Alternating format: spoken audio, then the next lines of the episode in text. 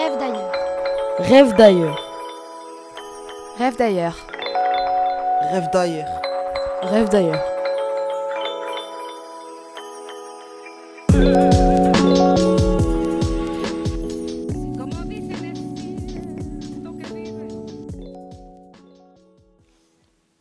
C'est l'histoire de mon grand-père qui a décidé de quitter le Maroc en 1965.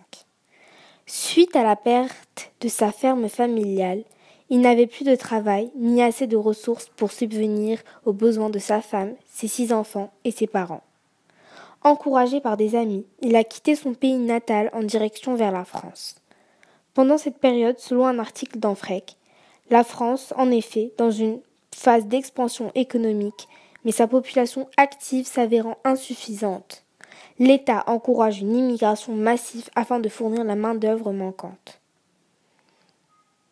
La décision d'émigrer en France pour trouver un travail n'était pas facile. En effet, il devait se rendre tout seul en France, sans être accompagné par un membre de sa famille. Depuis, il était analphabète et ne parlait pas de français.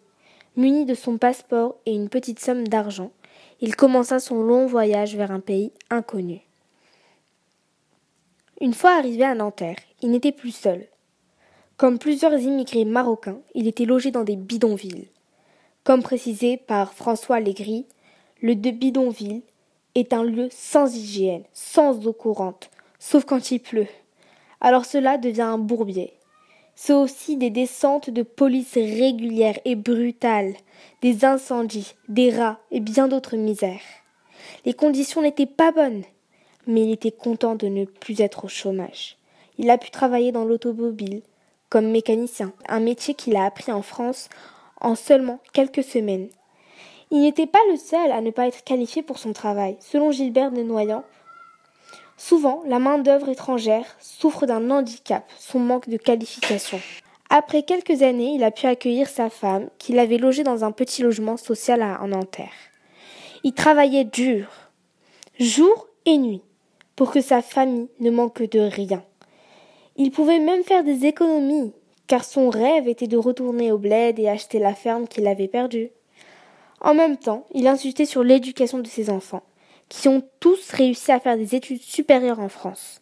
En plus de travailler dans des usines d'automobiles, il avait pu avoir son propre garage où il réparait les voitures et gagnait beaucoup d'argent.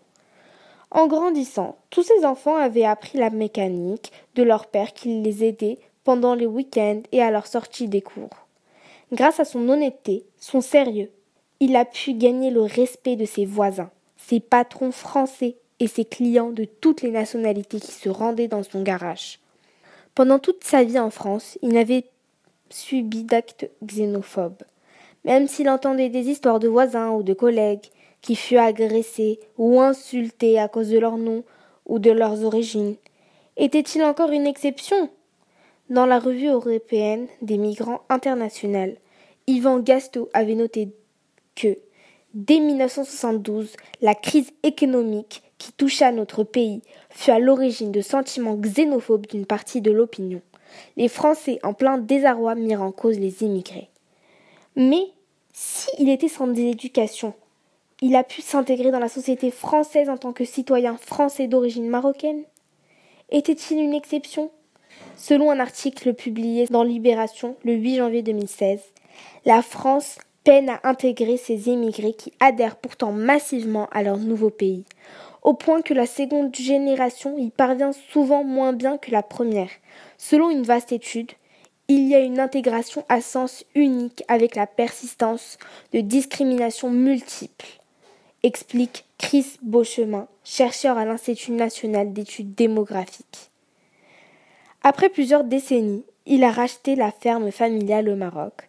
Il l'a agrandie et y a introduit plusieurs machines modernes sous la gestion d'un de son fils, un ingénieur agronome.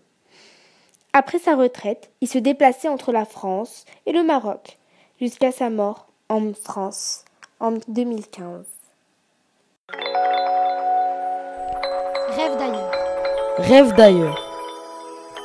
Rêve d'ailleurs. Rêve d'ailleurs. Rêve d'ailleurs.